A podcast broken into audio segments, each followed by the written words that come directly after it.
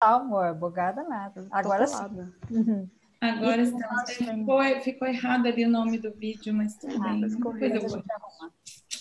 Boa noite, gente. Estamos aqui. Sou Simone Braga. Eu, Eu sou, a Regiane. Eu sou a Regiane Sidlauskas, que a Nathalie se pôs no mudo. É, eu sou a Nathalie Andreoli, que começou o vídeo aqui, estou toda atrapalhada hoje também. Tudo bem, hoje é sábado, né? Tá, estamos em outro ritmo, tá. É, nós somos do projeto Aquela dos Bosques e fazemos uma, um, uns grupos de imersão no livro Mulheres que Correm com os Lobos. Estamos na segunda turma dessa imersão. Tivemos uma ano passado e outra que começou em fevereiro desse ano. Então, nós estamos aqui nesse momento de distanciamento social, é o nome mais correto agora, é, nas pessoas que estão recolhidas nas suas casas para evitar é, tanto pegar o vírus quanto passar o vírus, né? Então, nesse momento, a gente achou por bem é, ler esse livro aos poucos, né? Então, a gente propõe uma leitura de 30 minutos a cada dia. Estamos mais ou menos no meio do capítulo 2, que é do conto do Barba Azul. E hoje a gente vai para a página 75 da edição de 2014, é, com o item é, recuar e dar a volta. Vamos lá então. Recuar e dar a volta são movimentos de um animal que se enforna na terra para fugir e aparece de novo às costas do predador. Essa é a manobra psíquica que a esposa do Barba Azul efetua para restabelecer o domínio sobre sua própria vida. O Barba Azul, ao descobrir o que considera a falsidade da esposa, a segura pelo cabelo e a arrasta escada abaixo. Agora é a sua vez, ruge ele. O elemento assassino do inconsciente se levanta e ameaça destruir a mulher consciente. A análise, a interpretação dos sonhos, o autoconhecimento, a investigação, todas essas atividades são realizadas por serem meios de recuar e de dar a volta são meios de mergulhar e vir à tona por trás da questão, vendo-a de uma perspectiva diferente. Sem a capacidade de ver, de ver realmente, deixa-se escapar o que foi aprendido a respeito do self do ego e do aspecto luminoso do self. Na história do Barba Azul, a psique tenta agora evitar ser morta.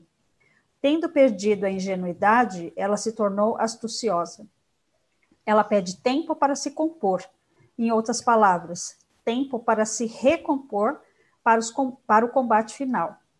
Na realidade externa, encontramos mulheres planejando suas fugas, seja de um antigo estilo destrutivo, de um amante, seja de um emprego. Ela para a fim de ganhar tempo, ela espera a hora certa, ela planeja sua estratégia e reúne suas forças interiores antes de realizar uma mudança externa. Daqui ela está falando de quatro passos, que a gente já falou antes, né? Está faltando só um, só o último. Então, para a fim de ganhar tempo, espera a hora certa, planeja sua estratégia e reúne suas forças interiores. Às vezes, é exatamente esse tipo de ameaça imensa do predador que faz com que a mulher deixe de ser um amor de pessoa que se adapta a tudo e passa a ter o olhar suspeito dos desconfiados é, hashtag quem nunca. Uhum. Por ironia, os dois aspectos da psique, o do predador e o do jovem potencial, chegam ao ponto de ebulição. Quando a mulher percebe que foi presa, tanto no mundo interior quanto no exterior, ela mal consegue tolerar a situação. É um golpe na raiz de quem ela realmente é, e ela planeja, como seria sua obrigação, destruir a força predatória. Enquanto isso, seu complexo predatório está furioso por ela ter aberto a porta proibida e começa a dar suas voltas, tentando bloquear todos os caminhos de fuga. Essa força destrutiva torna-se assassina e diz à mulher que ela violou o que havia de mais sagrado e por isso deve morrer. Quando aspectos opostos da psique de uma mulher atingem seu ponto de saturação, a mulher pode sentir um cansaço incrível pois sua libido está sendo sugada em duas direções opostas. No entanto, mesmo uma mulher que esteja morta de cansaço com suas lutas infelizes, não importa quais sejam, muito embora ela esteja com a alma exausta, ela ainda assim precisa planejar sua fuga. Ela precisa se forçar a seguir adiante, seja como for. Esse período crítico assemelha-se a ficar ao relento em temperatura abaixo de zero um dia e uma noite. Para sobreviver, não se pode ceder à fadiga. Ir dormir significa a morte certa. Essa é a iniciação mais profunda, a iniciação de uma mulher nos sentidos instintivos corretos, através dos quais o predador é identificado e banido. É esse o momento no qual a mulher cativa passa da condição de vítima para a condição de alguém com a mente afiada, os olhos astuciosos, a audição apurada. É essa a hora na qual um esforço quase sobre-humano consegue impelir a psique exausta para que realize sua última tarefa. As perguntas-chave continuam a ajudar, pois a chave continua a verter seu sangue sábio, apesar de o predador proibir a conscientização. Sua mensagem maníaca é a de que a mulher morra por querer a consciência. A resposta da jovem consiste em fazer com que ele pense que ela se dispõe a ser sua vítima, enquanto está de fato planejando sua destruição. Entre os animais, disse que existe uma misteriosa dança psíquica entre o predador e a presa. Disse que, se a presa mantiver uma espécie de olhar servil, e um certo estremecimento que cause um leve ondular da pele sobre os músculos, ela estará reconhecendo sua fraqueza diante do predador e concordando em ser sua vítima. Existe a hora de estremecer e correr, e existe a hora de não agir assim. Nesse momento específico, uma mulher não deve estremecer e não deve rastejar. O pedido da jovem esposa do Barba Azul por algum tempo para se recompor não é um sinal de submissão ao predador. Esse é um modo astucioso de reunir energias para usar da força. Como certas criaturas da floresta, ela está armando um bote contra o predador. Ela mergulha no chão para escapar dele e ressurge inesperadamente às suas costas. Ela pede para ele esses 15 minutos para se reconciliar com Deus, para se preparar para a morte, para se reconciliar com Deus. Mas se a gente lembrar na história, ela vai para as irmãs e fica perguntando: vocês viram? Os nossos irmãos estão chegando? Estão chegando? Então, ela está juntando forças para fazer esse enfrentamento, na verdade, né? Quem continua? Posso continuar. Como dar o grito? Quando Barba Azul chama a esposa aos berros e ela tenta desesperadamente ganhar tempo, ela está tentando reunir forças para superar seu carcereiro quer ele seja especificamente ou em combinação com outros fatores, uma religião, um marido, uma família, uma cultura destrutiva, quer se trate dos complexos negativos da mulher. A mulher do Barba Azul apela com desespero, mas com astúcia. Por favor, sussurra ela, permita que eu me prepare para a morte. Está bem, rosna ele, mas prepare-se. A mulher convoca seus irmãos psíquicos, o que eles representam na psique de uma mulher? Eles são os propulsores mais musculosos, os elementos de natureza mais agressiva da psique. São a força interior à mulher que sabe agir quando chega a hora de matar.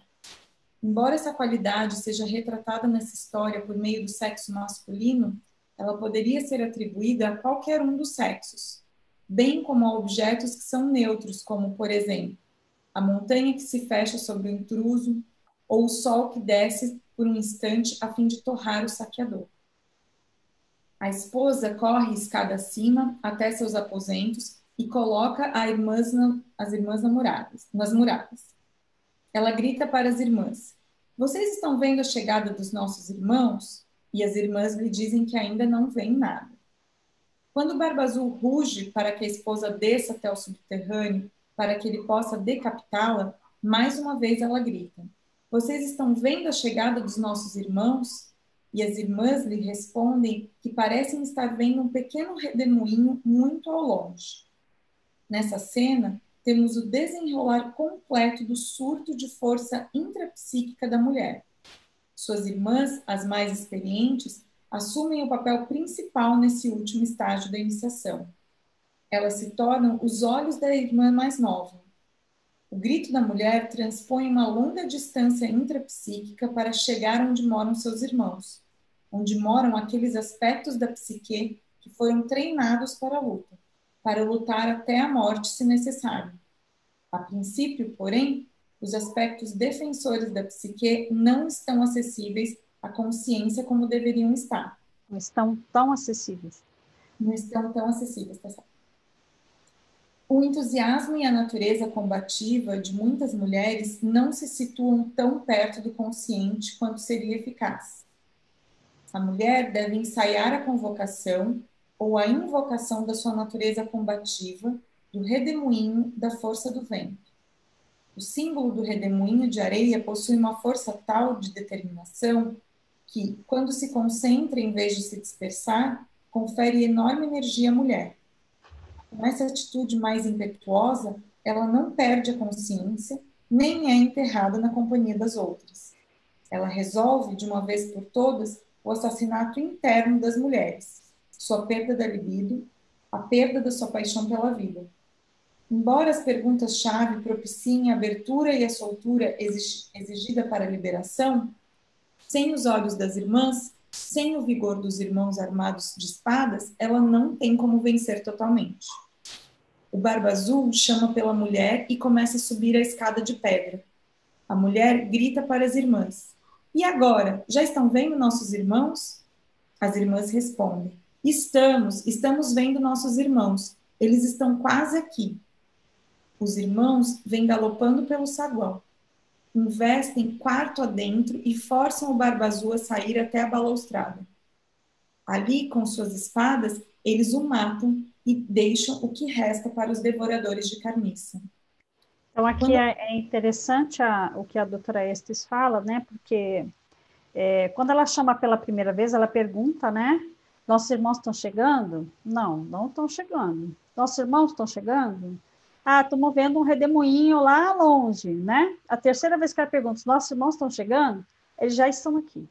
É isso que ela está dizendo aqui quando ela fala desse surto de força intrapsíquica, né?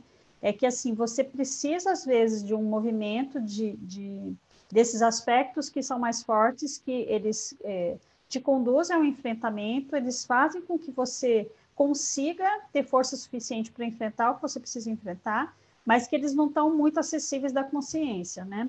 Então você convoca e parece que não está acontecendo nada. De repente aquilo vem de uma vez, né? Quem de nós já não se viu numa atitude de, de, é, de enfrentamento, de não sei o quê? Assim, costuma se falar das mães, por exemplo, né? Que numa situação que o filho pode se machucar muito, não sei o quê, a mãe vai lá e, e tira, né? Uma história típica é aquela da, do filho que tava, caiu na água e os jacarés iam devorá-lo, e ela foi, enfrentou os jacarés e pegou e tirou o filho de lá e não sabe nem como é que fez aquilo. Né?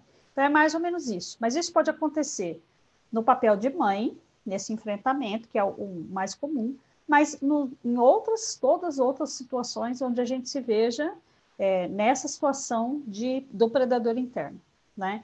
E ela fala aqui que tem três coisas que são fundamentais, né? Que são as perguntas que a gente precisa continuar se fazendo, é, as irmãs que trazem essa clareza e os irmãos que é, são essa capacidade de enfrentamento. Quando as mulheres conseguem emergir da ingenuidade, elas trazem consigo mesmas e para si mesmas algo de inexplorado. Nesse caso, a mulher, agora mais sábia, procura o auxílio de uma energia masculina interna. Na psicologia junguiana, esse elemento foi denominado ânimos, um elemento em parte mortal, em parte instintual e em parte cultural da psique da mulher, que se apresenta nos contos de fada e na simbologia dos sonhos como seu filho, seu marido, um estranho ou e ou um amante, possivelmente ameaçador dependendo das circunstâncias psíquicas do momento. Essa figura psíquica tem valor especial por ser investida de qualidades que a criação tradicionalmente estirpa das mulheres, sendo a agressividade uma das mais comuns. Quando essa natureza do gênero oposto é saudável, como simbolizada pelos irmãos no Barba Azul, ela ama a mulher na qual reside. Ela é a energia intrapsíquica que ajuda a mulher a realizar qualquer coisa que peça. É ele quem é capaz de violência, enquanto ela pode ter outros talentos. Ele irá ajudá-la na sua busca de consciência. Para muitas mulheres, ele é ponte entre os mundos internos do pensamento e do sentimento e o mundo exterior. Quanto mais forte e amplo o ânimos, pense no ânimos como uma ponte. Com maior estilo, capacidade e desenvoltura, a mulher manifestará suas ideias e seu trabalho criativo no mundo exterior de modo concreto.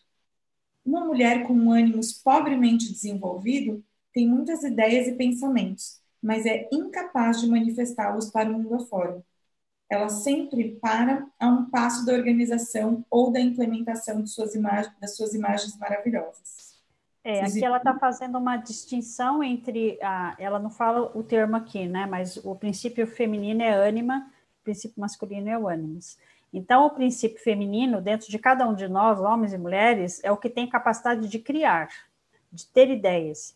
E o princípio masculino, dentro de cada um de nós, homens e mulheres, é o que tem capacidade de executar. Né? Então, é preciso que a gente tenha tanto um quanto o outro equilibrados, né? Ah, o princípio feminino e o princípio masculino, para que a gente possa fluir na vida, vamos dizer assim.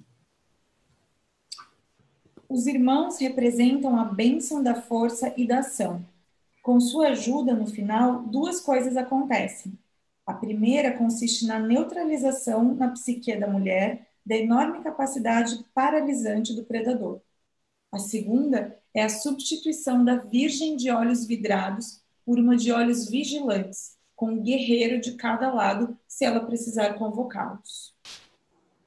Muito lindo isso. A rede pode continuar. Sim, sim. Os devoradores de pecados. O Barba Azul é, sob todos os aspectos, uma história de cortes, de separar para reunir.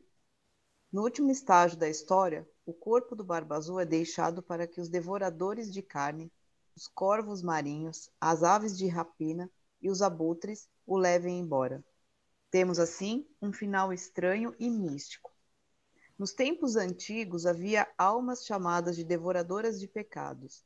Eram espíritos, pássaros ou animais, às vezes seres humanos, que, num estilo algo semelhante ao de bode expiatório, assumiam os pecados, os desejos da comunidade, para que as pessoas pudessem ser redimidas ou purificadas.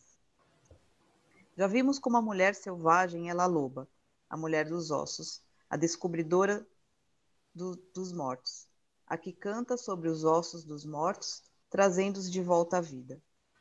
E que essa natureza de vida, morte e vida é um atributo crucial da índole instintiva e selvagem das mulheres.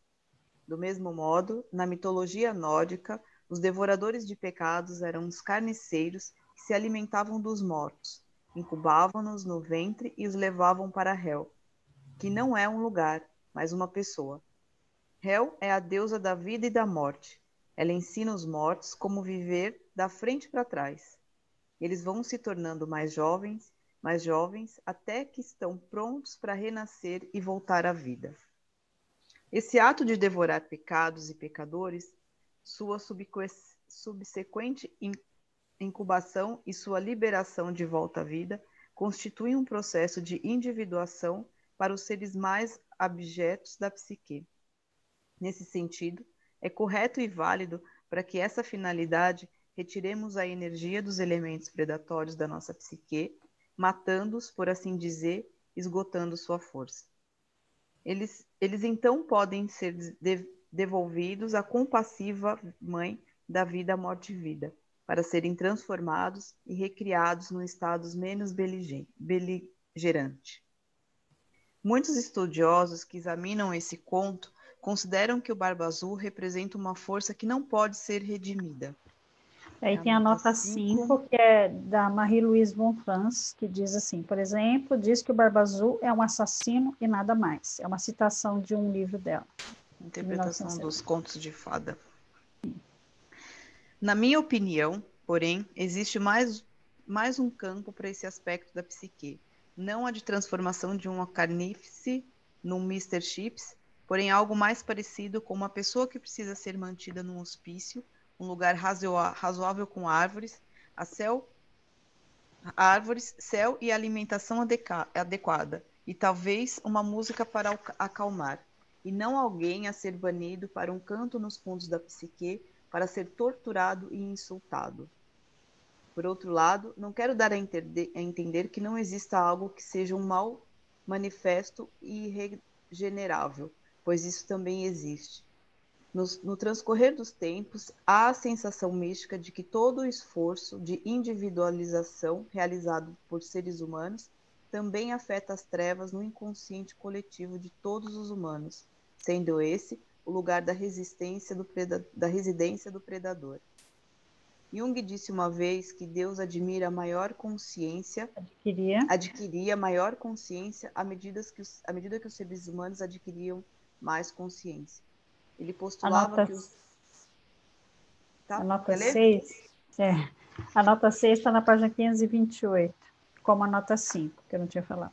Ao meu entender, Jung estava especulando sobre a hipótese de que, de que o Criador e a criatura estariam ambos em, em evolução com a consciência de um influenciando a do outro.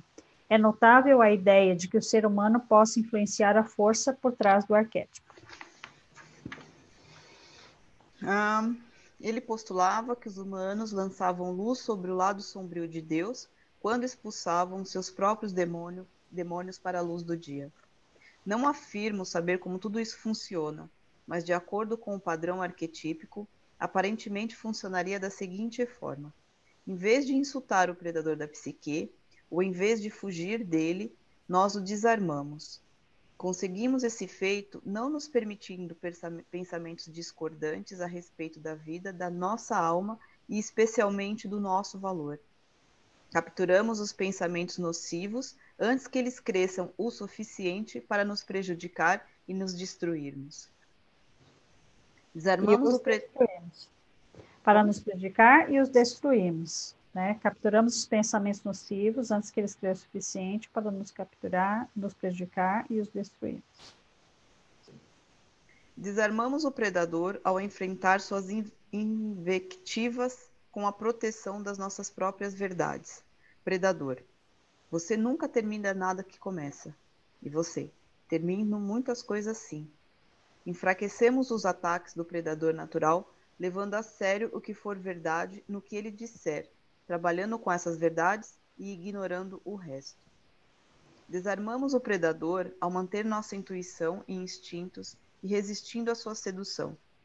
Se fôssemos fazer uma lista de todas as nossas perdas até o momento atual das nossas vidas, lembrando-nos de ocasiões em que nos decepcionamos, em que estivemos indefesas diante do suplício, em que, estivemos, em que tivemos uma fantasia cheia de glacê e frufru, compreenderíamos que esses são os pontos vulneráveis da nossa psique.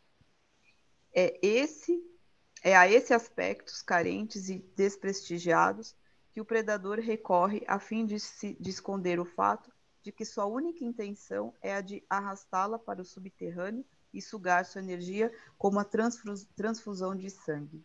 Então, é, o que ela está dizendo aqui é assim, esses aspectos vulneráveis, esses pontos vulneráveis, né, e, e, vamos dizer assim, aqueles aspectos nossos de características que a gente acha, ah, eu não sou tão boa assim, tal coisa, acho que eu não consigo, não sei o quê, é, nesses, é nesse lugar que o, que o predador interno deita e rola. Ele fala, ah, é aqui e tem um lugarzinho para eu sentar e ficar, né? É e soltando brecha. essas, é, essa brecha, e soltando essas frasezinhas, né? De censura. Ah, você não vai dar conta, nossa, isso não vai dar certo, imagina, olha lá, aquela pessoa, ela tá falando desse jeito com você porque ela quer o seu mal, e por aí vai. No final da história do Barba Azul, seus ossos e cartilagens são deixados para os abutres. Esse fato nos dá uma, um forte insight sobre a transformação do predador. Essa é a última tarefa para as mulheres nessa viagem com o Barba Azul, a de permitir que a sua natureza de vida, morte e vida desmanche o predador e o leve embora para ser incubado, transformado e devolvido à vida.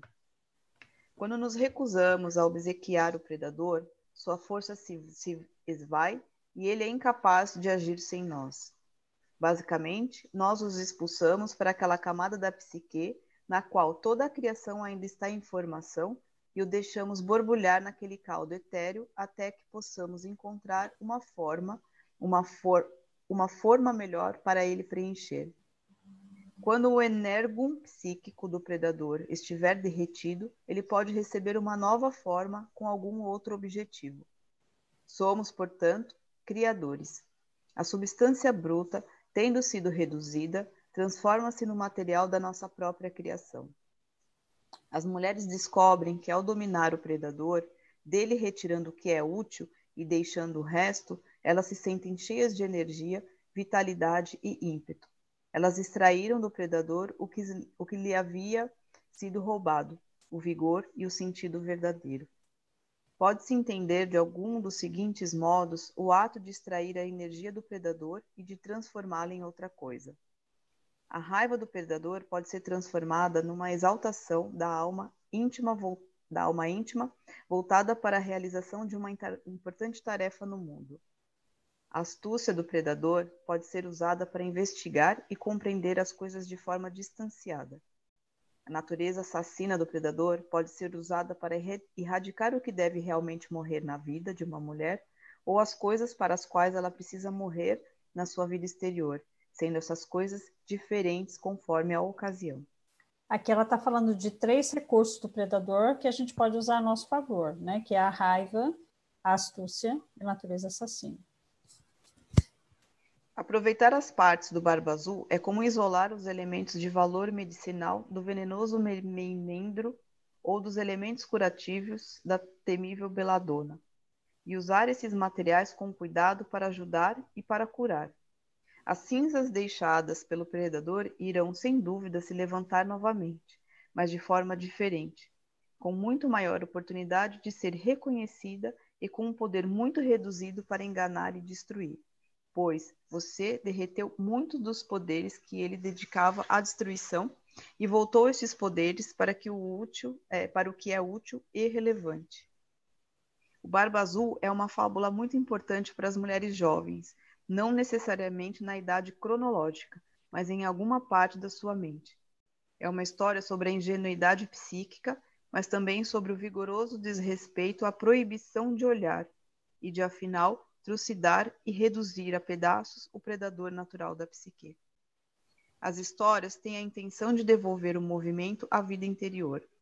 A lenda do Barba Azul é um, um exemplo de especial importância para ser aplicado à vida interior de uma mulher que tenha sido assustada, acuada ou encurralada. As soluções presentes nas histórias diminuem o medo, ministram doses de adrenalina na hora certa e, o que é mais importante para o self ingênuo, no cativeiro, abrem as portas em paredes, anterior, anterior, em paredes anteriormente sem nenhuma abertura. Talvez o mais importante seja o fato de a história do Barba Azul trazer ao nível do consciente a chave psíquica, a capacidade de fazer qualquer pergunta a respeito de nós mesmos, da nossa família e dos nossos projetos e da vida como um todo. Depois, como um ser selvagem que tudo fareja, que cheira em volta, de baixo e dentro, para descobrir o que é uma coisa, é a mulher está livre para encontrar respostas verdadeiras para suas perguntas mais profundas e mais sombrias. Ela está livre para arrancar os poderes daquilo que assolou e para voltar esses, esses poderes e para voltar esses poderes que antes foram empregados contra ela, para os excelentes usos que lhe forem mais convenientes. Assim é a mulher selvagem. Uau! É, Para amanhã a gente vai chegar nesse item que é o último item desse capítulo, o Homem Sinistro nos Sonhos das Mulheres. É, e aí a gente vai ler esse item em dois dias, né? Então, até mais dois dias a gente termina esse capítulo do Barba Azul. Você faz oração, Nath, para nós? Faço. E aí, só lembrando para quem ainda não conhece o nosso trabalho, a gente tem o perfil lá no Instagram, que é o arroba aquela dos bosques. Essa oração aqui que a gente faz, o finalzinho da oração do Oponopono, também está disponível no SoundCloud. E tem também no Spotify os contos, e no, aqui no YouTube também, né? Tem os contos narrados, só os contos. E também algumas explicaçõezinhas da, da Simone vocês encontram em vídeos lá no Instagram sobre cada um dos capítulos e também tem um resumão, né, um, um TED sobre o livro. Então, quem, quem estiver gostando do, de acompanhar o estudo, quiser aprofundar um pouquinho mais, tem esses outros nossos canais. Então, vamos lá, fazer essa oração, a nossa contribuição para a cura da Terra. Amada Mãe Terra, que é quem eu sou, se eu, a minha família, os meus parentes e antepassados te maltratamos com pensamentos, palavras, fatos e ações, desde o início de nossa criação até o presente, eu peço o teu perdão. Deixa que isso se limpe e purifique, libere e corte todas as memórias, bloqueios, energias e vibrações negativas. Transmute essas energias indesejáveis em pura luz, e assim é. Para concluir, digo que essa oração é minha porta, minha contribuição à tua saúde emocional, que é a mesma que a minha.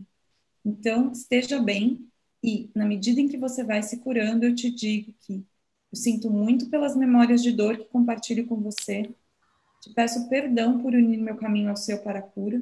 Te agradeço por estar aqui em mim e te amo por ser quem você é. Sim. assim seja. Beijo. Obrigada. Até, até amanhã. Até amanhã.